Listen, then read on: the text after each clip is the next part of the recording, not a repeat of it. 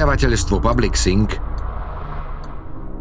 v spolupráci s vydavateľstvom IKAR uvádzajú titul J. Nesba Ostrov potkanov a iné príbehy. Audioknihu číta Peter Kočiš. Preložil Jozef Zelizňák.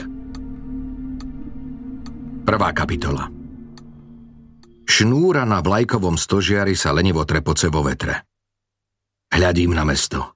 Pôsobí zvláštne pokojne. Nie je divu, veď zo strechy 90 poschodového mrakodrapu človek nevidí ľudské mravce naháňať sa v uliciach. Nepočuje krik bitkárov, prosby o zľutovanie, cvaknutie kohútika pištole. Počuje však streľbu, húčanie osirelej motorky – a odkedy sa tma, vidí aj ohne. Hoci aj tie z tejto výšky pôsobia ako si neškodne. Podpálené autá vyzerajú ako milé lampáše, aspoň trochu osvetľujúce mesto, kde pred viac než rokom zhasli pouličné lampy. Počujem paľbu zo samopalu. Krátku salvu. Sú mladí, ale už sa naučili, kedy prestať, aby sa im neprehriala zbraň.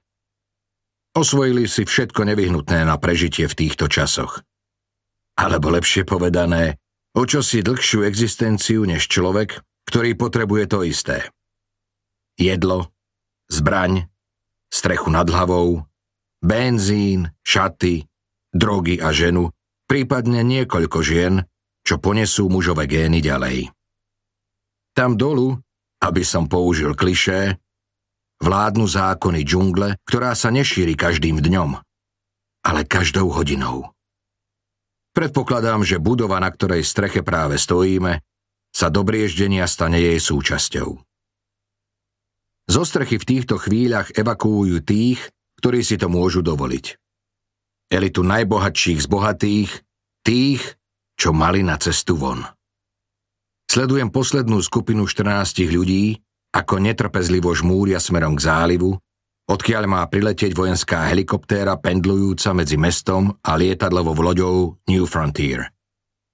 Loď má kapacitu 3500 ľudí a pojme aj jedlo, lieky a všetko potrebné na prežitie 4 rokov na otvorenom mori. V noci vypláva a zostane na mori neurčitý čas. Neviem, koľko stoja lístky.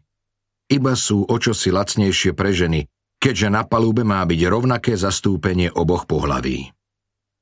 Nikto to nepovedá nahlas, ale ide o Noémovú archu elity. Stojí pri mne kamarát z detstva, Colin Lowe. Jeho žena Liza a dcéra Beth pri pristávacej ploche vyzerajú vrtulník. Colin patrí medzi najbohatších podnikateľov krajiny, vlastní internetové stránky a majetky po celom svete vrátane mrakodrapu, na ktorom sa nachádzame. Práve sa mi zdôveril, že zbalenie najnutnejších vecí im netrvalo ani pol hodinu. Všetko potrebné nájdete tam, ubezpečím ho. Na streche vládne nervózna, ale aj zvláštne vzrušená atmosféra. Pri pristávacej ploche a pri strešných dverách hliadkuje ťažko ozbrojený uniformovaný príslušník súkromnej armády platený firmou Colin and Lowe. Ďalší sú rozptýlení dolu na ulici a pri výťahoch. Ich úlohou je zastaviť každého, kto sa pokúsi preniknúť do budovy v nádeji, že tam nájde útočisko pred gangmi, alebo ešte lepšie, že sa dostane na palubu vrtulníka smerujúceho na New Frontier. Ťažko sa čudovať ľuďom, ktorí to skúšajú, no nemožno to vyčítať tým, čo ich prišli zastaviť. Každý bojuje za seba a svojich najbližších. Tak nás stvorila príroda. Okolo obeda som kráčal do budovy, ulice páchli hrôzou a zúfalstvom. Videl som muža v drahom obleku ponúkať strážcom pri vchode kufor plný bankoviek, no strážnik ho odmietol. Buď sa bal svetkov, alebo preto, lebo nikto nevie, či peniaze budú ešte zajtra niečo hodné. Za mužom cupitala žena v strednom veku, ktorá sa mi zdala povedomá. Ponúkla strážnikovi svoje telo a pripomenula mu, v ktorých filmoch hrala. Smerujeme do entropie, utrúsil Colin. Dobre vieš, že tieto slová mi nič nehovoria. Odvetím. Druhá termodynamická veta. To mi nič nevraví. Vy právnici naozaj neviete nič? Jedine upratať po inžinieroch. Colin sa zasmeje. V jednej vete som zhrnul 15 rokov našej partnerskej symbiózy vo firme Low Inc. Entropia. Zopakuje s pohľadom na panorámu mesta, ktorá v slnečnom svetle strácajúcom sa v oceáne pôsobí ako zúbkovaná silueta. Zákon entropie hovorí, že v uzatvorenom systéme všetko časom zanikne. Keď človek opustí pieskový hrad, do ďalšieho dňa zmení počasie a vietor. Nenahradia ho niečím ešte úžasnejším, ale sploštia ho, zneutralizujú. Zostane sivý, bez života a bez ducha. Nič. To je entropia, Will. A zároveň najzákladnejší prírodný zákon. Zákon bez zákonnosti. Myknem plecami. Tak hovorí právnik. To tvrdia filozofi. Podľa Hobbesa nás svet bez zákonov a spoločenskej dohody uvrhne do chaosu horšieho než najstrašnejšia diktatúra. A dnes by som mu asi dal za pravdu. Prišiel Leviatan, prikývne Kolín. Čo je Leviatan? Spýta sa jeho dcéra Bet. Nevšimli sme si, kedy sa k nám pridala. Má 17 rokov, je o 3 roky mladšia od svojho brata Breda, ktorý sa nachádza kde si na blízku. Veľmi sa podobá na moju Amy. Nielen preto sa mi pri pohľade na Bet tlačia slzy do očí. Je to príbeh o nejestvujúcej morskej príšere. Vysvetlím jej, lebo Colin neodpovie. Ako teda mohla prísť? Iba obrazne zlato, Colin si privinie céru. Známy filozof tak opisoval spoločnosť bez zákonov a poriadku. Takú, akú máme teraz? Uistí sa Bet. Blíži sa k nám muž v polnej uniforme. Colin si odkašle. Bet, choď na chvíľu za mamou, hneď budem pri vás. Dievča poslušne odbehne. Dôstojník, osloví Colin muža. Pán Lou. Má krátke, husté a sivé vlasy. V praskajúcej vysielačke sa ho dožaduje vzrušený hlas. Veliteľ prvého poschodia mi hlási, že začína spôsobovať problém držať pozície. Majú strieľať o strímy, ak... Sú to gengy? Spýta sa Colin. Skôr bežní ľudia s nádejou, že sa dostanú do helikoptéry, pán Lou. Chudáci. Nestrieľajte, kým to nebude absolútne nevyhnutné. Rozumiem, pane. Kedy priletí vrtulník? Pilot nám hlásil, že asi o 20 minút, pane. V poriadku. Dajte nám včas vedieť, aby boli všetci pripravení okamžite nastúpiť na palubu. Vykonám, pán Lou. Kým sa dôstojník vzdiali, počujem, ako odpovedá do vysielačky. Chápem, seržant, ale rozkaz znie nenasadiť viac sily, než je nevyhnutné. Rozumeli ste? Áno, držte pozície a... Slová sa stratia, zostane len meké trepotanie šnúry a siréna policajného auta z tmavých ulic. Ja a Colin vieme, že to nie je polícia. Už rok si netrúfa hliadkovať v uliciach po súmraku. Skôr štyria mladíci so samopalmi, zdrogovaní akurát dosť, aby im fungovali, alebo sa ešte zbystrili reflexy, no oslabili zábrany. Vlastne, zábrany sa neoslabujú iba u týchto dravcov, ale u všetkých ľudí. Nedá sa prekračovať hranice, keď nejaké nejestvujú. Možno to jediné ospravedlňuje môj čin. Ešte počujem motorku. Musí mať dieru v tlmiči, ak sa to tak volá. Pridám plyn na prázdnej avenue, cez mesto, na juh, ku kafilérii. Motorka hrozne hučí, spôsobuje to prestrelený výfuk. Budem ho musieť opraviť. A potrebujem benzín. Ručička je už v červenej zóne, vôbec nie je isté, že to zvládnem. Človek uprostred noci nechce za žiadnu cenu uviaznuť v centre, ak nemá pri sebe svoj gang. V tej chvíli sa zmení na lovené zviera. Jasné, kým mám benzín, dokiaľ nezasol motor, nachádzam sa o stupienok vyššie v potravovom reťazci. Našla som totiž, čo som hľadala hore v kopcoch za mnou. Otvor. Dieru v opevnení. Možno všetci v tej vile o pár hodín zomrú, alebo aj nie. Ja nebudem súdiť, som len posol. Medzi opustenými výškovými kancelárskymi budovami sa ozýva motorka. Ak pridám priveľa plynu, miniem benzín, no čím dlhšie sa zdržiavam v centre, tým väčšie je riziko, že sa ocitnem v problémoch. Stačil mi pohľad na dav pred budovou lov, kde som nakrátko spomalila. Jeden muž sa ma pokúsil zastaviť, aby mi ukradol motorku. Ľudia sú zver, zúfalí, rozúrení a vydesený. Kurva. Čo sa to stalo s týmto mestom? S touto veľkou, krásnou krajinou? Druhá kapitola 18 minút do príletu helikoptéry, zakričí dôstojník. 1080 sekúnd, spresní Kolin. Vždy bol odo mňa rýchlejší v počítaní z pamäti. Od chvíle, keď objavili vírus, do vypuknutia pandémie a rozkladu všetkého ubehol len krátky okamih. Ľudia zomierali ako muchy. Najprv na chorobu, potom v dôsledku úpadku hospodárstva a neskôr pod vplyvom rozpadu politických a sociálnych inštitúcií. Pandémia ako všetko zlé, samozrejme, zasiahla najtvrdšie tých najbiednejších. Napokon sa prehlbil nedostatok jedla a vtedy sa situácia zmenila z takej, v akej sme sa zvyčajne zomkli, na boj o zdroje medzi majetnými a nemajetnými. Najprv medzi bohatými a chudobnými, potom medzi chudobnými a núdznymi, neskôr medzi susedmi vo všetkých spoločenských vrstvách, až napokon už okrem rodiny a blízkych priateľov boli nepriateľmi všetci. Predajne s jedlom sa vyprázdnili a nasledovali ich obchody so zbraňami, hoci výroba pištolí a zbraní sa zastavila ako posledná. Ruka zákona, ktorá sa už pohybovala na hrane, skolabovala.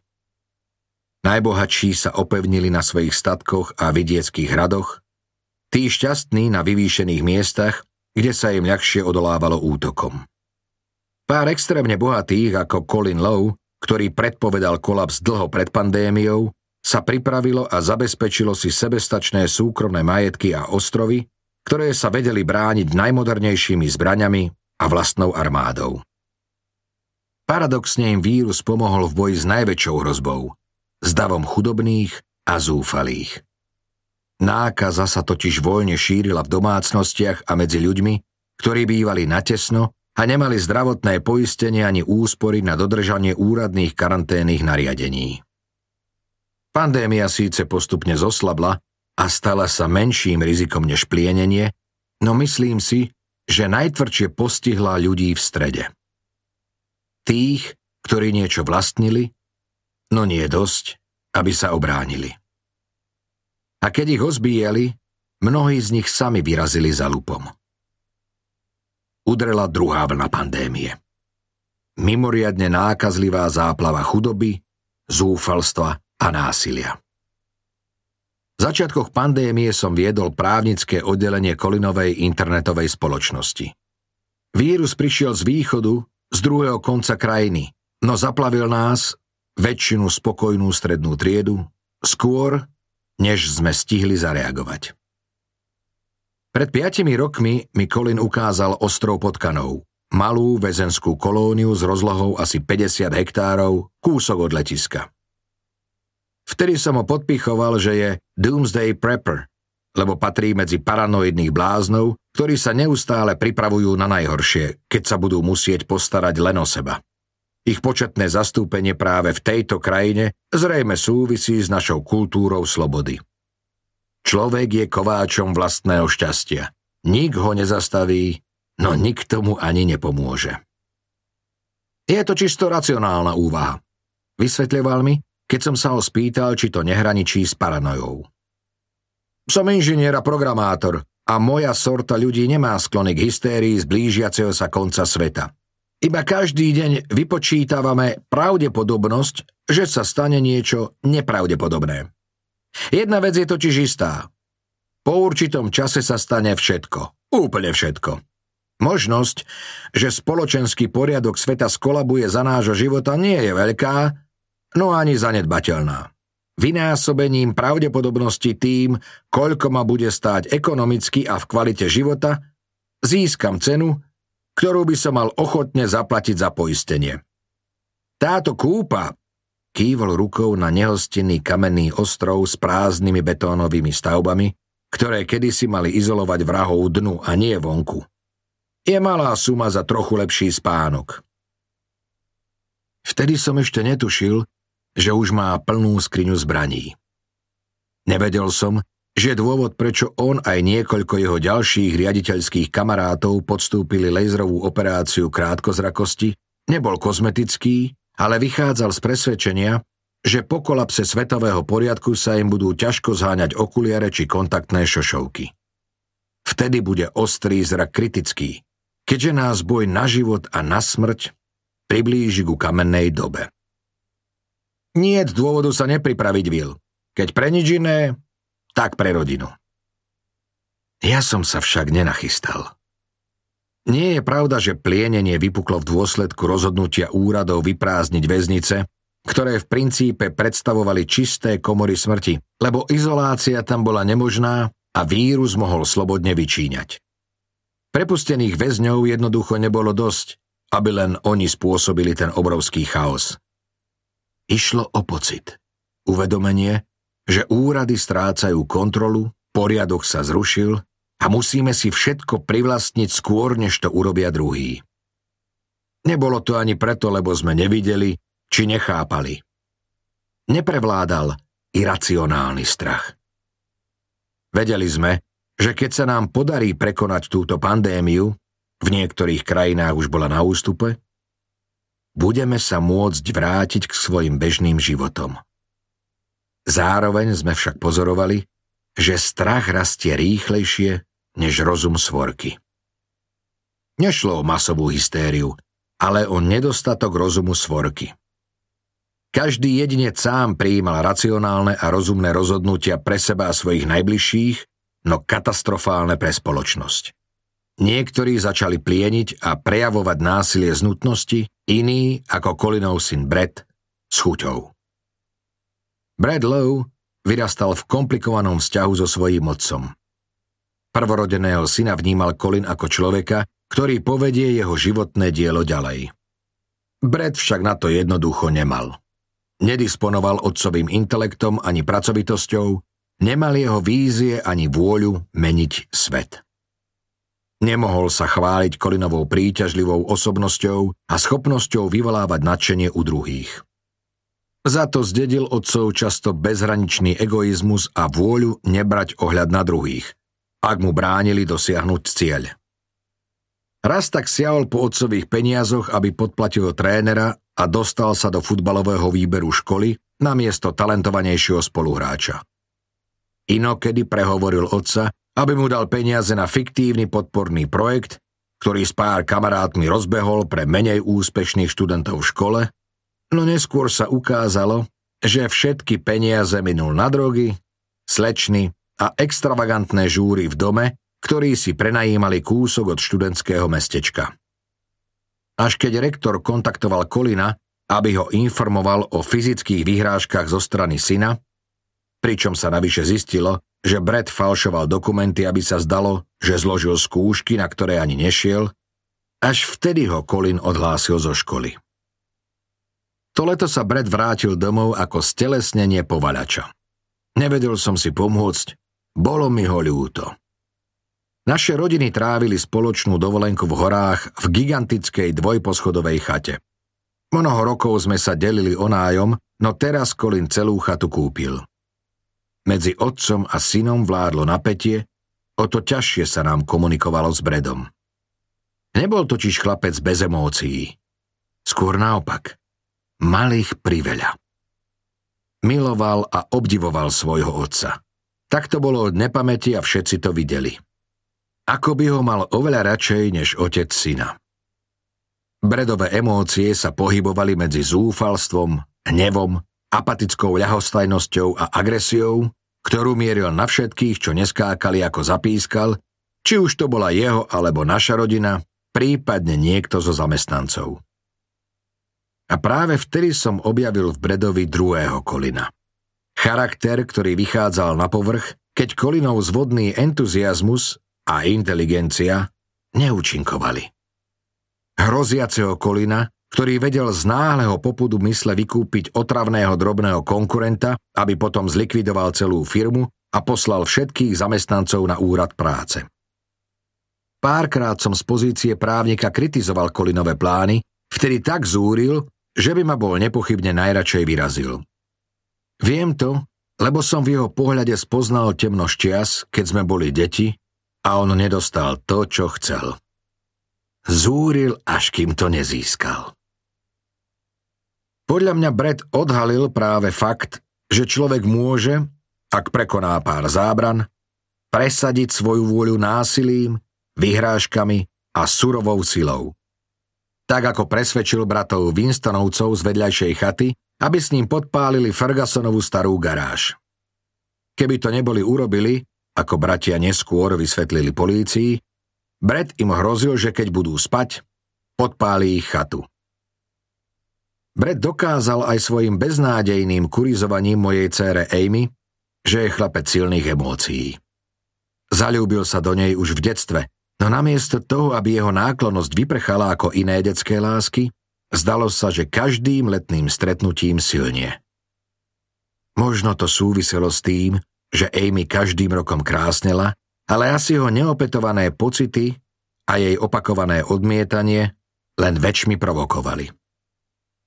Brett očividne žil v presvedčení, že má na ňu nárok. Raz v noci som sa zobudil na bredovo mrmlanie v chodbe pred izbou Amy. Naliehal, aby ho pustila ďalej, ale ona očividne odmietala. Vtedy vychrlil. Chata patrí nám. Všetko toto je moje, takže ma pusť. Inak vás vyhodíme a tvoj otec dostane výpoveď. Nikdy som o tom Kolinovi nepovedal.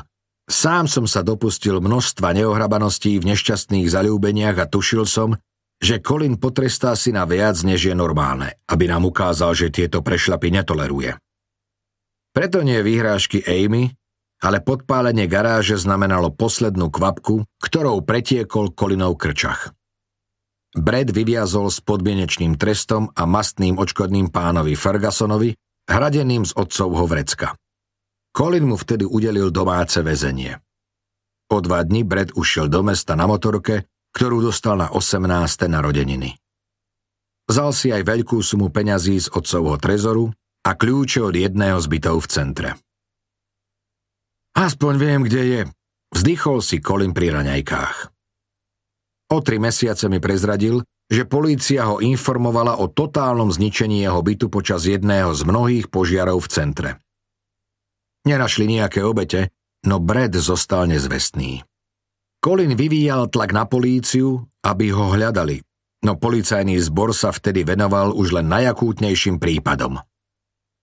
Násiliu na uliciach, podpaľačstvu a vraždám.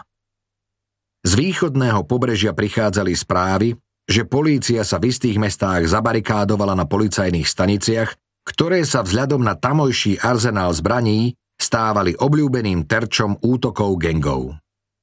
Koloval aj chýr, že policajti vo viacerých štátoch prestali chodiť do práce a namiesto toho sa organizovali do potulných lupických gengov, aby prežili.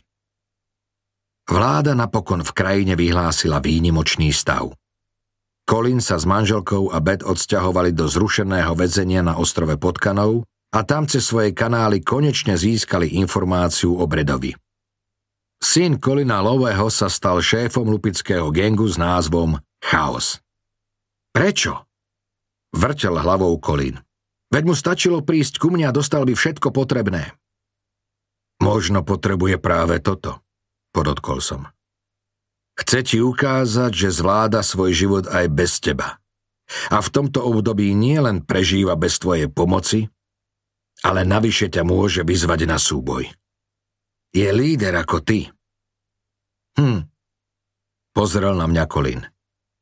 Takže si nemyslíš, že sa mu to skrátka páči. Čo by sa mu malo páčiť? Chaos. Lúpenie, ničenie. Neviem. Priznal som. A bola to pravda.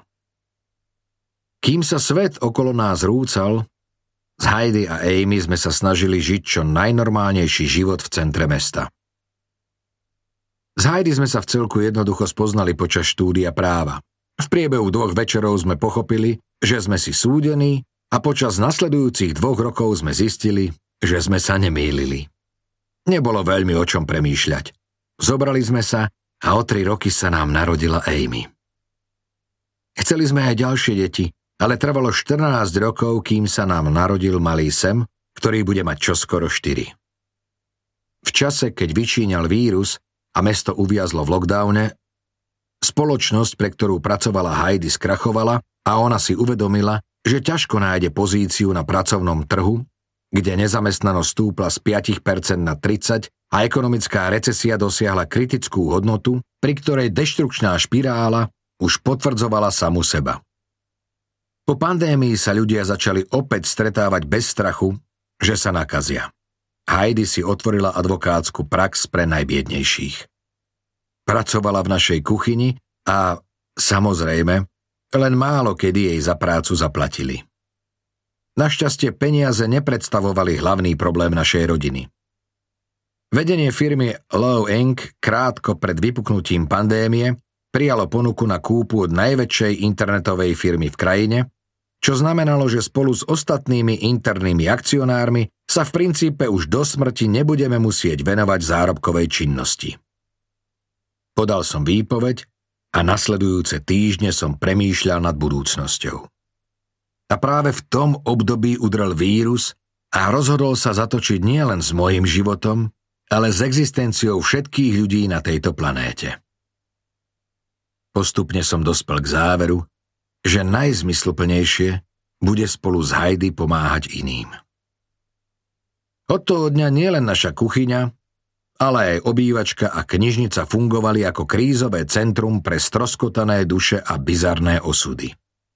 Začal sa však v základoch otriasať súdny systém. Hoci vláda, parlament aj súdy ešte ako tak fungovali, bola len otázka času, dokedy bude polícia dbať o vymáhanie zákonov a rozsudkov, väzenský systém o odpikávanie trestov a či budeme mať dostatočne lojálnu armádnu ochranu. Parlament poskytol armáde široké právomoci pri ochrane práva na majetok, minimálne štátny. Za iných okolností by to mohol byť prvý krok k odovzdaniu moci do rúk vojenským veliteľom. Chunta by napriek všetkému, ak by sme sa mali držať filozofie o spoločnosti v Leviatanovi, bola lepšia než anarchia. Nestalo sa to. Vojakov a dôstojníkov boháči verbovali do súkromných armád kde zarábali 5 násobok príjmu v profesionálnej armáde. Aj my, nie je taký bohatý, sme sa začali orientovať na ochranu svojho majetku. Teda toho, čo sme zaň pokladali. Chystali sme sa na najhoršie. Nič ma však nepripravilo na realitu. Momentálne stojím na streche mrakodrapu a napínam sluch, či nezačujem helikoptéru.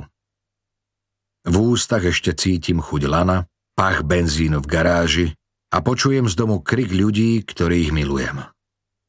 Uvedomujem si trpkú pravdu, že prídem o všetko. Absolútne o všetko. 16 minút, zakričí dôstojník. S Kolinom podídem na kraj strechy a zadívam sa nadol na tmavé ulice. Občas zachytím zvuk osirelej motorky. Pred mesiacom bolo mesto plné zúriacich motorkárskych gengov, teraz nedostatok benzínu spôsobil, že väčšina kradne peši. Takže podľa teba nie je justícia mŕtva, má len dieru v čele? Spýta sa Colin. Pozriem na ňo. Colin má mozog, s ktorým sa ťažko drží krok, No keďže som sa od nášho stretnutia v materskej škole cvičil sledovaním jeho asociačných postupov, občas sa mi to podarí. Počuje motorku a automaticky myslí na syna Breda a gang Chaos. Majú totiž prilby s veľavravným motívom. Je ním bohyňa spravodlivosti justícia s váhami v ruke a páskou cez oči. Ibaže tá ich má veľkú krvavú dieru v prestrelenom čele. Odpočítavajú ju, odvetím. Ešte však verím, že právny štát môže znovu povstať. Ja som vždy tvrdil, že je to naivné a skôr či neskôr to dopadne ako teraz, keď môžeš veriť jedine svojej najbližšej rodine. Kto z nás mal pravdu, Will? Ľudia budú bojovať proti tvojej entropii, Colin. Chcú čosi lepšie. Civilizovanú spoločnosť, vládu zákona. Ľudia žiadajú pomstu za spáchané bezprávie. Na to slúžil právny štát. A keď to právny štát už nezvláda, berú pomstu do svojich rúk. Pozri si dejiny, Will. Krvná pomsta, vendeta, synovia a bratia zabíjajú svojich otcov a bratov. Odtiaľ prichádzame a tam sme sa aj vrátili. Tak to cítime. Takí sme my ľudia. Ešte aj ty, Will. Počúvam ťa, ale nesúhlasím. Kladiem rozum a humanizmus nad pomstu. Netreb. Možno sa tak tváriš, no viem presne, aké pocity v tebe zápasia. A rovnako dobre ako ja si uvedomuješ, že pocity za každým, úplne vždy zvíťazia nad rozumom. Neodpoviem. Radšej sa zadívam nadol, či neuvidím motorku. Hukot motora stíchol, ale vidím kužaľ svetla a dúfam, že je to ona. Potrebujeme svetlo a žiada sa nám nádej. Má pravdu. Colin sa nikdy nemýli.